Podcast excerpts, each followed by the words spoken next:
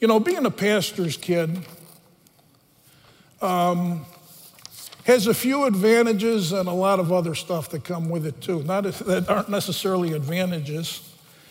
And uh, my, my poor kids got, because they were my kids, got stuck with a lot of extra stuff. Every time we'd go out and I'd be around somebody who I considered to be a very godly man or woman, and my poor kids would say, Hey, what advice do you have for my kids? So they'd sit there politely and listen as uh, they, they would share what's going on. But I remember one guy, we were down in Florida at that time, and uh, we were sitting in a restaurant. I remember asking him say, What advice would you give to my kids? And he said this Know God's will and do it. It was that simple. You know, sometimes you get these long things or whatever. This one was know God's will and do it. And that advice, as I learned with time, and especially even as I study this passage today, not only is the heart of today's passage, but it really is full of wisdom uh, when we look at our lives, especially in days like today when I'm talking about the kind of world that we're living in. When we see the morality of our country on a quick downhill slope that is so different than the things we value and believe in, we need wisdom. How do you walk in these kind of days? And so we're, gonna, we're, we're picking up in Ephesians 5 today, verses 15 and we're in that section of scripture in Ephesians where he talks about our walk. We learned in the very first section about all the blessings we have in Christ and the new creatures we are. Then we learn in this section we should walk in light of that. We saw, first of all, don't walk like the Gentiles walk. Then he says, don't even walk the way you used to walk before you knew Jesus. Pastor Gary took us last week that we're to walk in love. And then we saw that we're to walk in light. And this morning we move into that section of Ephesians that talks about a walk of wisdom. And that's what we're going to deal with this morning. The structure of this passage I have in a PowerPoint is really going to guide our preaching the next few weeks. It's a call to walk in wisdom in verse 15. Then, verse 16, he speaks in general how we walk in wisdom. Then, verses 17 and 18, he gives us two specifics about how to walk in wisdom. This morning, we're going to deal with that first specific, and then the next two weeks, we're going to talk about the second one about how to walk in wisdom. So let, us start by reading that passage. I trust you're there in Ephesians chapter 5, verses 15 to 18. He says this Therefore, be careful how you walk, not as unwise men, but as wise, making the most of your time because the days are evil. So then, do not be foolish, but understand what the will of the Lord is. And do not get drunk with wine, for that is dissipation but be filled with the Spirit. The message of this passage is very simple. A wise man or a, a, wise woman makes the most of their time, the most of the opportunity they have, because the days are evil, because of the way that the world system is. And, and, and you know what? That was back then. That wasn't just written for like 2,000 years down the road. But, but we see it very clearly in our days that this world system has a tremendously different way of living life than what we believe. How do we walk wise in days like today?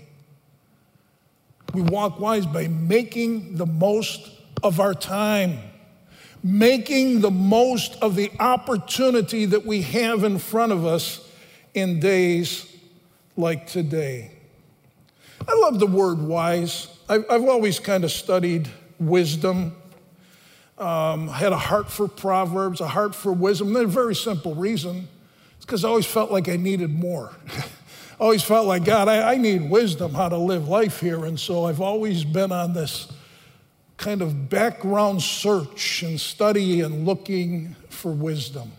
The word simply means this it means skill. The word wisdom means skill. It means like being an expert. You know, you, go to court and you hear about expert witnesses. Somebody comes in, they're an expert in this field. Well, wisdom is somebody who's a master of something. They're skillful at something. They're an expert at something. And this is the way that I define wisdom wisdom is being an expert artist at living life. Leave that up there for a second, Pete. Let me, let me break that down. Expert artists. I say they're an expert artist because wisdom is not a science. It's not learning all the facts and then somehow following the rules. That is not wisdom. Wisdom is more like an art. It's something that takes a little bit more than just the facts and the rules following, but there's almost this internal thing that knows how to put all these things together in the right time and the right way. And not only they're, they're an expert artist at living life. Wisdom is not about classroom study. Wisdom is not about theology. Wisdom is not getting all your biblical facts straight. Wisdom is about life on the streets.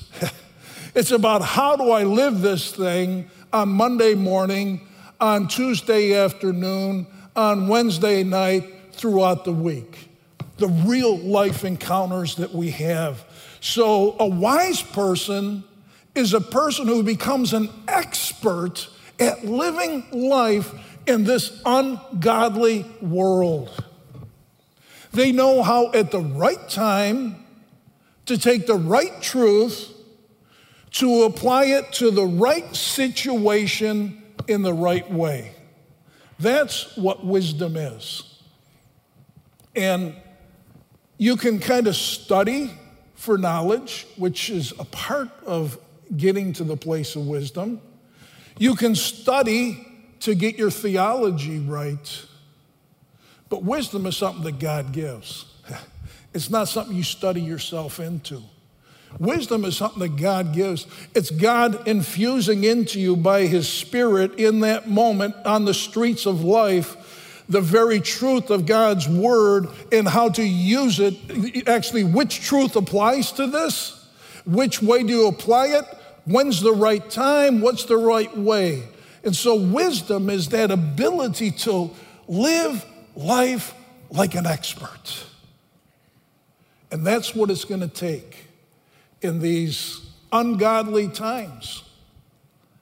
It's going to take God's wisdom. And then he moves on in this passage and he tells us um, just what that those two pieces of wisdom are that we need. Again, looking at verse 15, therefore be careful how you walk, not as unwise men, but as wise. Making the most of your time, making the most of your opportunity because the days are evil. So then, here's the first specific do not be foolish, but understand what the will of the Lord is. That's this morning's message. Second specific, and do not get drunk with wine, for that is dissipation, but be filled with the Spirit. That'll be the next two weeks worth of messages about being filled with the Spirit. So this morning, I want to start with God's will. Verse 17 Do not be foolish, but understand what the will of the Lord is. Now, when we talk about God's will in Scripture, we need to understand that the uh, Scripture uses God's will in two different ways.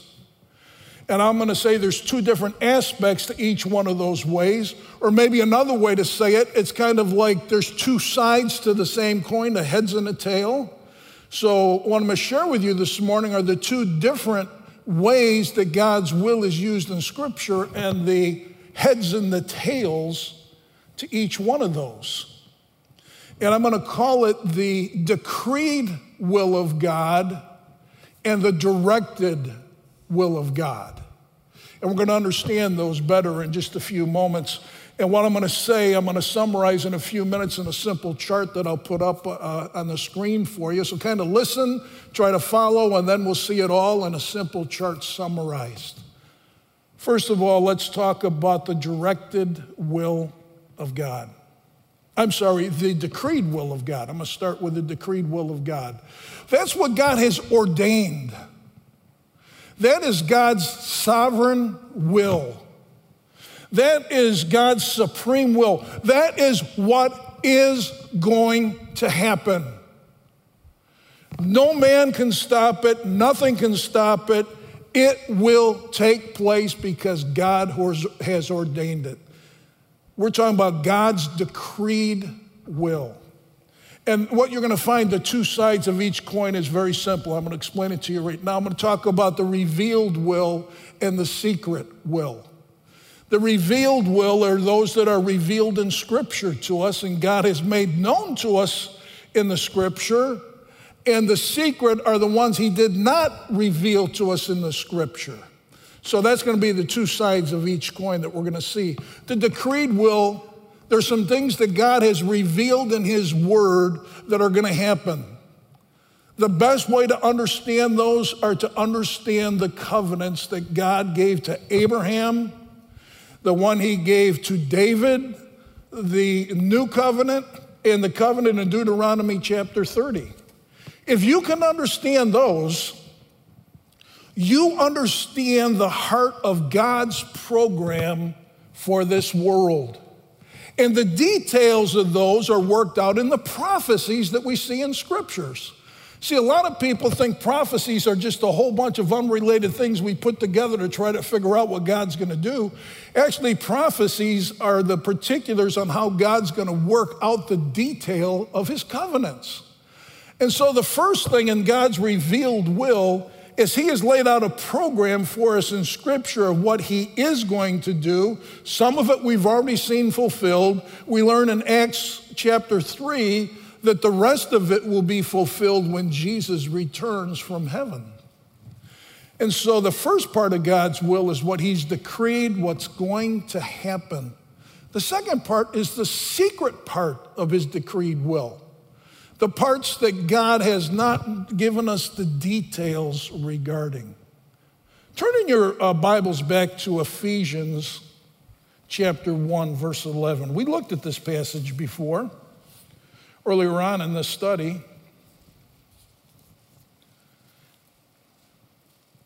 Ephesians chapter 1, verse 11 says this. Also, we've obtained an inheritance, having been predestined according to his purpose, who works all things after the counsel of his will. He works all things after the counsel of his will. God has ordained what He's going to do, and what He's doing in this world, He does in light of what He has willed to happen. Daniel chapter 4, verse 35 is a good example of this. He says this All the inhabitants of the earth are accounted as nothing, but He does according to His will in the host of heaven and among the inhabitants of the earth and no one can ward off his hand or say to him, What have you done? Nobody can stop God from doing what God's going to do, what He's ordained, whether it be in the details of our life or whether it be in the revealed program that we learn through the covenants of Scripture. This is where Romans 8 28 comes in. You know, God causes all things to work together for the good of those who love him and are called according to his purpose. It's God working out his purposes and his detailed will in our life through the different circumstances that come our way. So, the first way Scripture uses God's will, it's those decreed things that He has ordained that absolutely will come to pass. Now, when we talk about his directed will, that's the second way. Those are the things that God has directed his people to do. And let me finish before you pick up the stones to throw them at me. They may happen or they may not happen. Wait a minute, you tell me part of God's will may not happen? Yeah, I, I am telling you that. And the reason for that is because we disobey God so much. so let me tell you about his directed will. His directed will the things he's directed us to do, the things he wants us to do, the things he desires for us to do. Bottom line, his revealed directed will is every command in Scripture that applies to you and to me. That's God's will. God wants and desires for me to obey His word and the things He's revealed in His word that He wants me to do. And so we got two examples of it in the scripture today. Two parts of God's will is, uh, is one that we understand. This is a command, an imperative, that we understand what the will of the Lord is. The second one is to be filled, that's an imperative, with the Spirit of God. Every command in Scripture is God's will for our life. It's what He wants and desires for us. And this covers our attitudes, it covers our actions, it covers our thinking, every thought captive to the obedience of Jesus. Has to do with our conversations and our talk, has to do with our practices. It goes on and on. God has revealed in His Word the commands on how He wants us to live our life. And that's the revealed part of God's directed will, which could be broken because we don't follow it. Now, there's another part that's called the secret part of God's directed will, of what He wants for us. And that's the one where most of us spend our time and we seem to ignore the other ones. Where does God want me to go to school? Who does God want me to marry? Where does God want me to work? Where does God want me to live? That's where we spend most of our time when we're thinking about God's will. It's a valid part of it, but it's not the only part of it. And so the question, Acts 16 gives us an example of this. Paul had a vision. God can bring the knowledge of his will to us in many different ways in this way, but this was a vision that appeared to Paul in the night. A man of Macedonia was standing and appealing to him and saying, Come over to Macedonia and help us. When he had seen the vision, immediately he sought to go to Macedonia, concluding that God had called us to preach the gospel to them. Here's again he wouldn't have known he was supposed to go to Macedonia because it was revealed in God's word. God spoke to him through a vision to let him know how to, that he, that's where he's supposed to go. So now going back to our text, so this is our four different uh, aspects of God's will His decreed, which is revealed in secret, and His directed, which is revealed in secret. So, which one is it? That is in Ephesians chapter 5, verse 17. So then, do not be foolish, but understand what the will of the Lord is.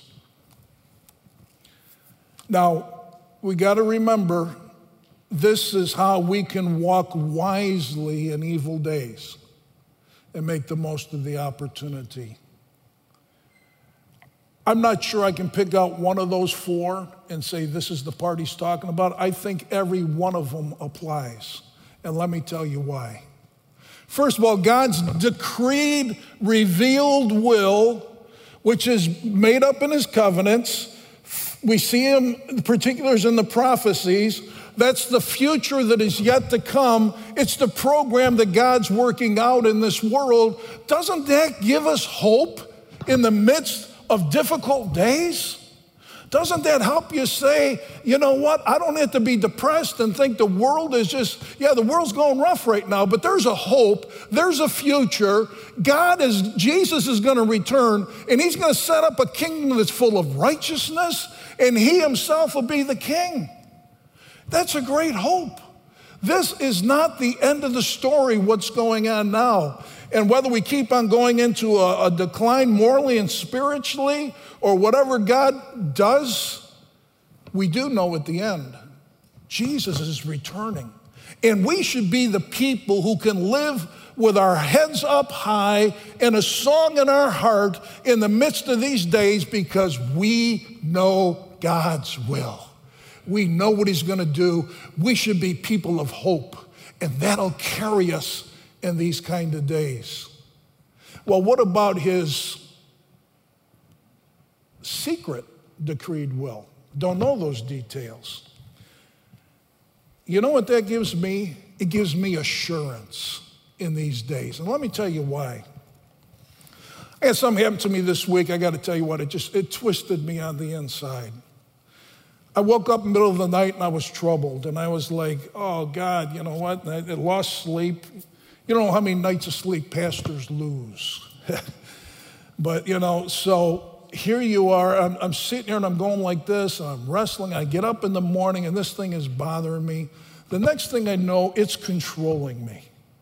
My insides are all out of sorts, and I'm twisted upside down and inside out. I had a couple friends say, Hey, Pat, you know what? Just, you know, get your eyes back on Jesus. The devil's trying to distract you no matter what I tried, man, it just kept on getting worse. And about two o'clock in the afternoon, I said, You know, I got some meetings coming up here soon. I can't walk into these meetings like this.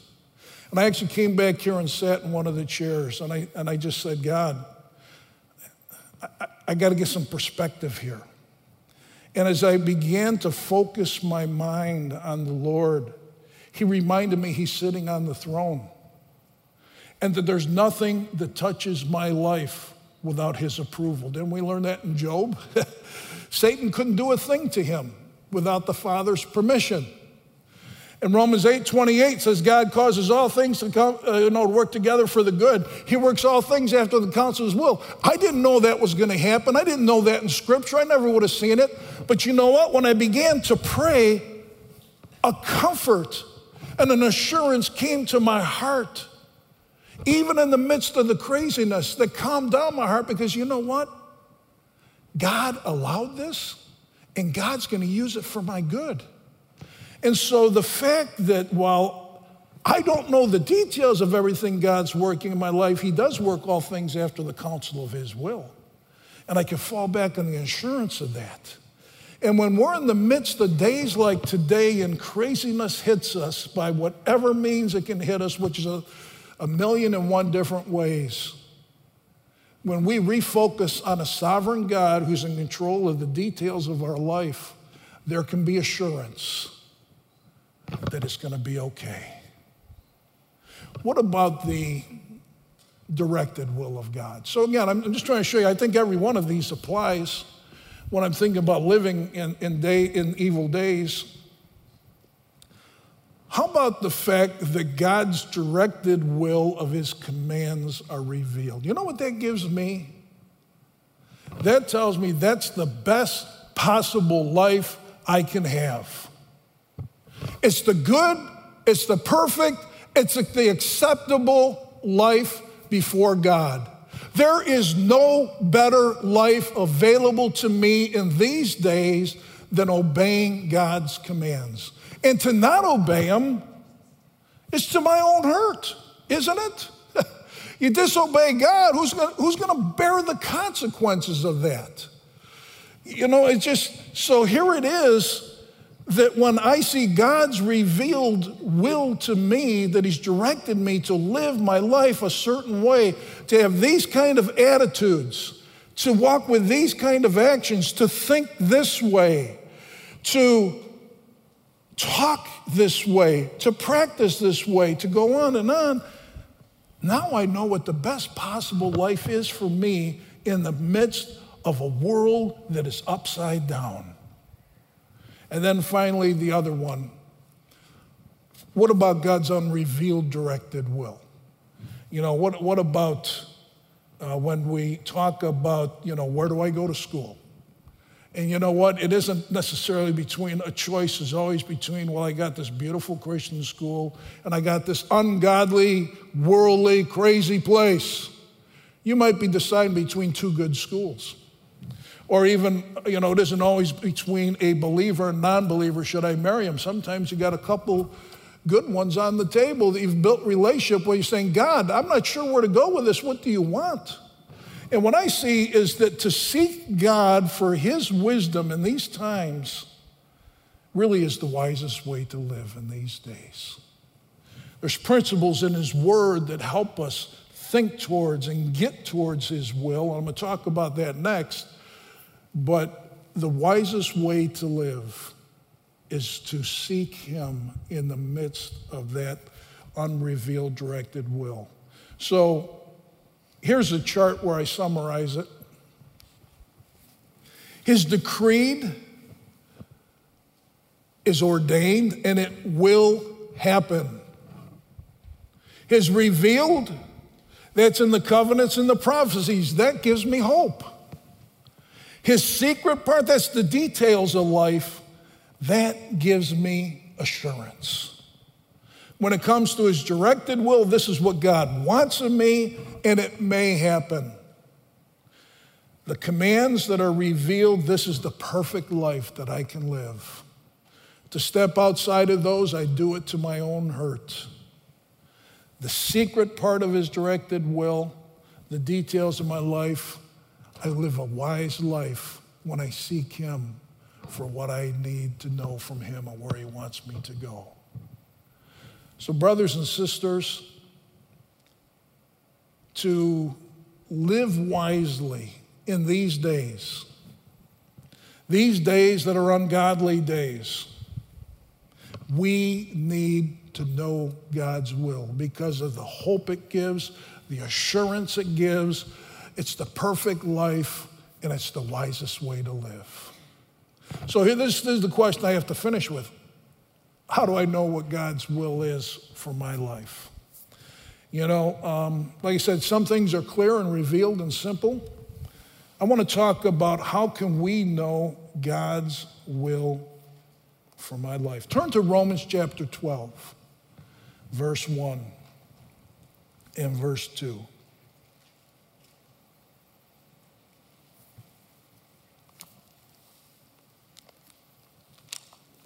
Romans chapter 12, verses 1 and 2.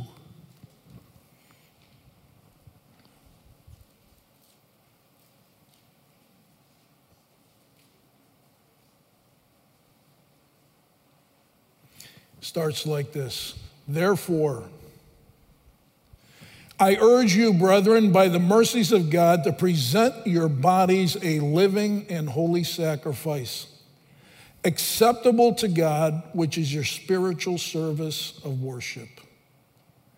And do not be conformed to this world, but be transformed by the renewing of your mind, so that you may prove, that you may discern what the will of God is, that which is good and acceptable and perfect. I'm going to read it uh, now in the New Living Translation. I think it, it captures it well. So says this, and so, dear brothers and sisters, I plead with you to give your bodies to God because of all He's done for you.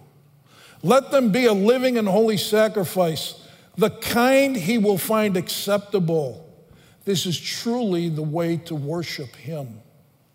You guys do know the heart of worship is not singing songs singing songs of worship come out of a life that has been totally presented to our Lord to live daily for Him.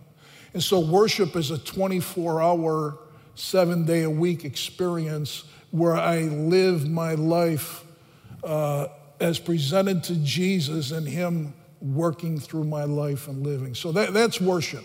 Then, when we come together to sing, that's what brings life to the worship and to the songs. But he continues on in this passage and says this. Peter probably confused it with that. If we can get the second part of that passage back up. Maybe we lost it. Ah, there it is. I, I love the way you say this because this is so well said. Don't copy the behavior and the customs of the world but let God transform you into a new person by changing the way you think. Then you'll learn to know God's will. Then you'll learn. Then you'll learn. See, there's some things that precede knowing and discerning God's will. Then you will learn to know God's will for you, which is good and pleasing and perfect.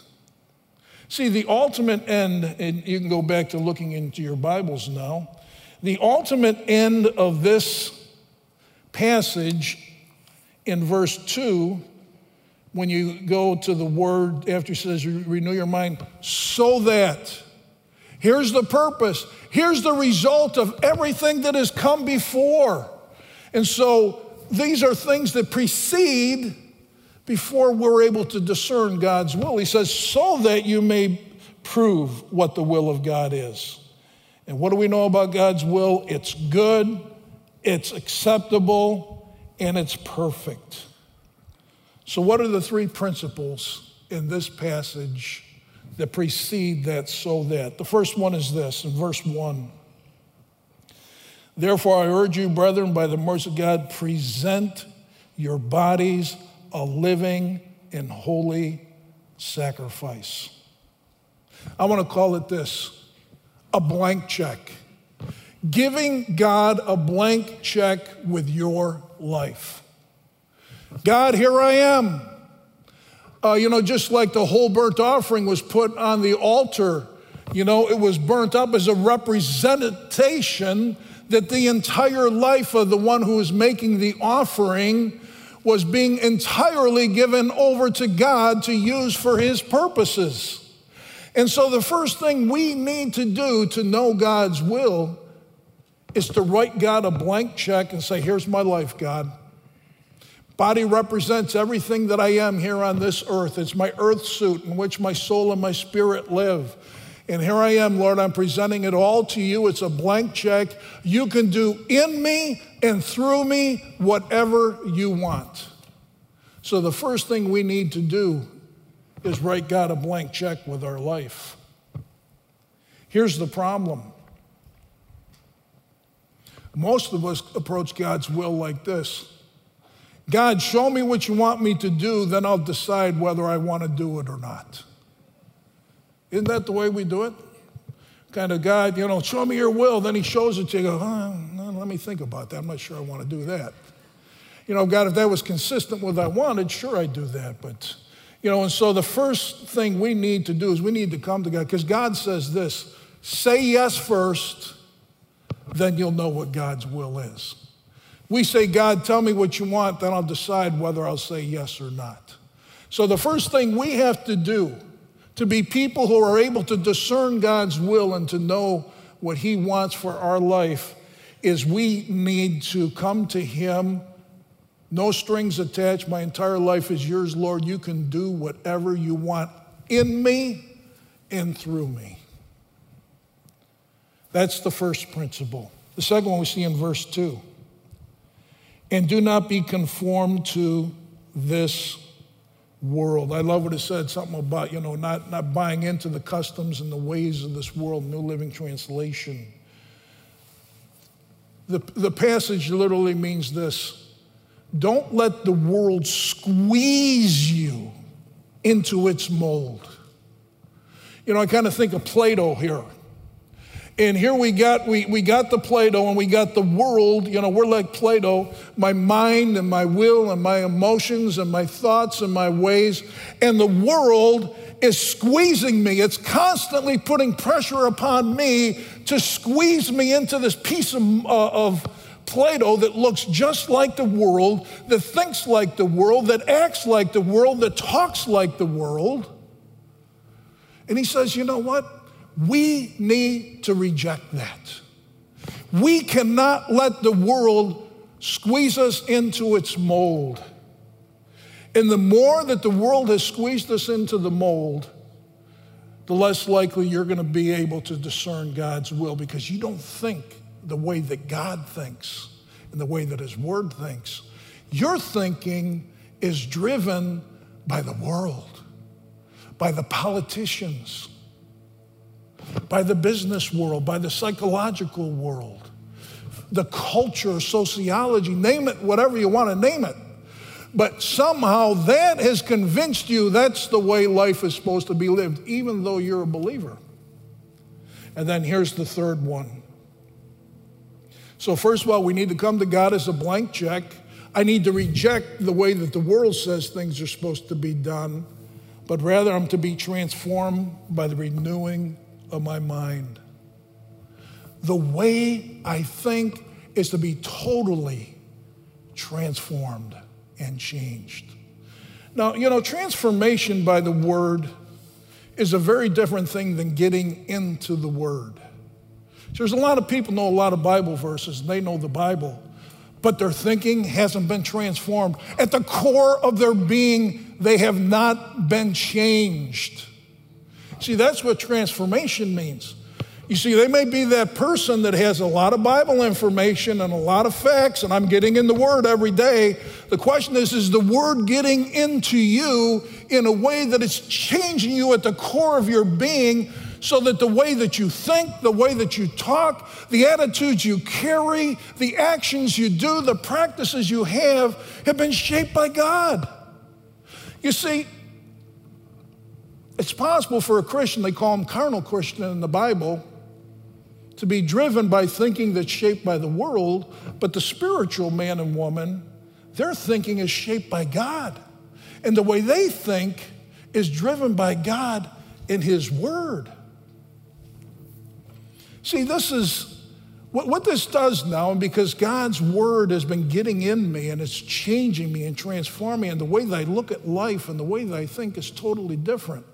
Now, when I got a decision I have to make, um, now I'm thinking more like God thinks, and I'm thinking more like His Word thinks, and it's easier for me to discern what God wants. See, the problem here is so many Christians. I talked about those who have gotten in the Word, but the Word hasn't gotten in them. There's a lot who don't even get in the Word. no chance of getting in you.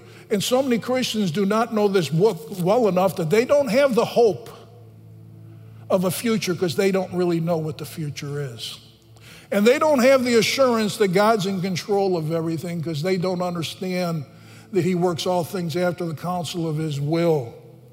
And they don't even know what His commands are and how God wants you to operate in these times because they haven't been in this book long enough and deep enough that this book is now in them long enough and deep enough that now they know what God wants. You following me?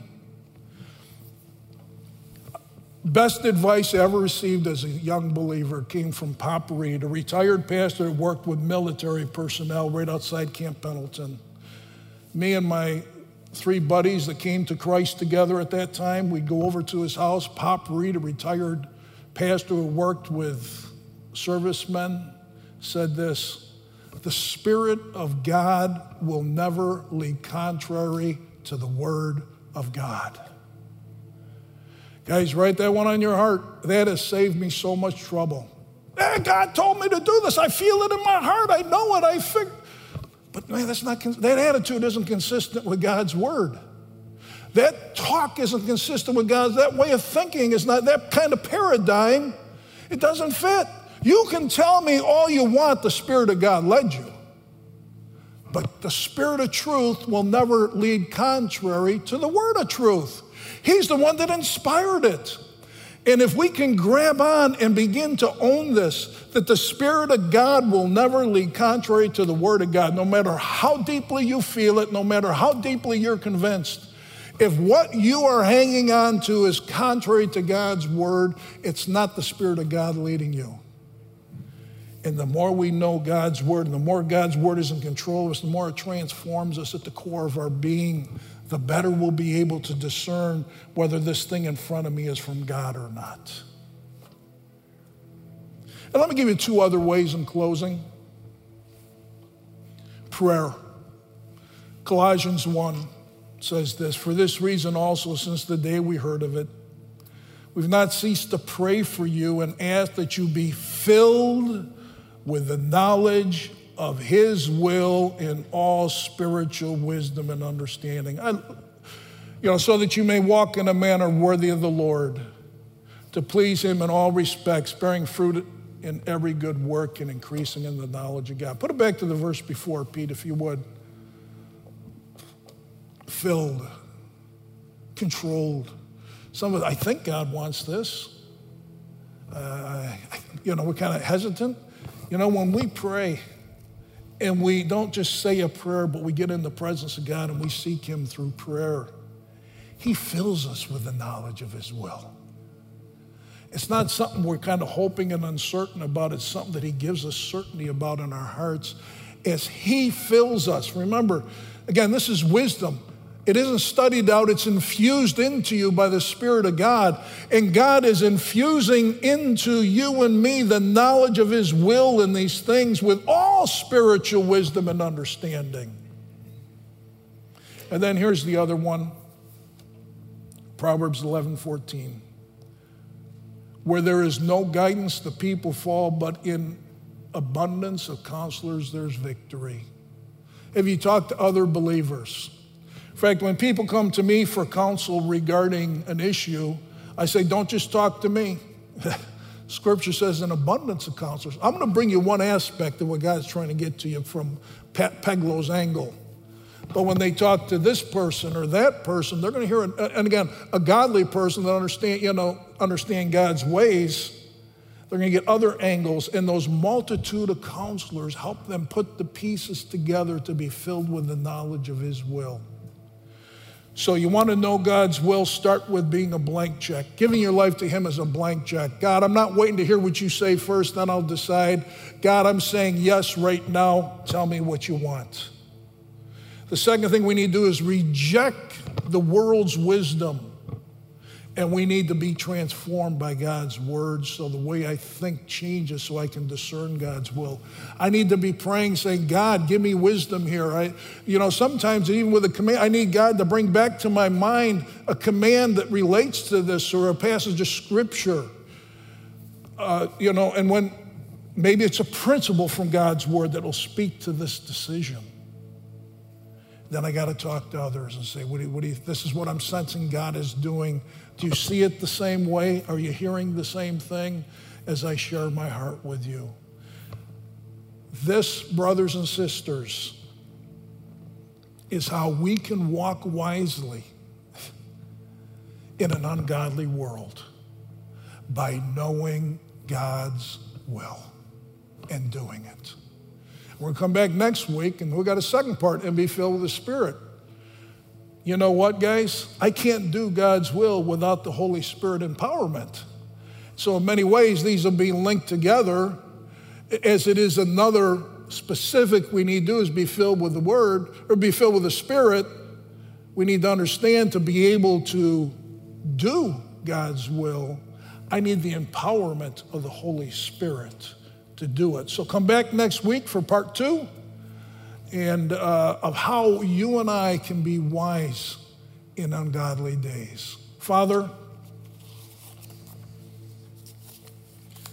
I bring this before you this morning, and um, I don't know who needed what today, Lord, but I know that this is your truth and it's your word. I know that I need it, and I saw this week, Lord, how you met me as I pulled out of the craziness and the storm that was swirling in my heart. And Lord, as I met with you, you regrouped me and reminded me that there's nothing that touches my life apart from your will. And Lord, you gave me assurance. So, Father, I pray who needs hope this morning? Who needs assurance? Who needs to know the best possible life? Who needs wisdom? Father, who needs to present their life to you as a blank check? Who needs to reject the world's wisdom? Father, who needs to let the word of God transform them? Who needs to pray? Who needs to counsel? God, I pray you'd speak to them. Lord, we all need something different. We're not cookie cutters. And Lord, I pray that your Holy Spirit would speak to each one of us where we need to be spoken to today so we can be wiser people in this ungodly world.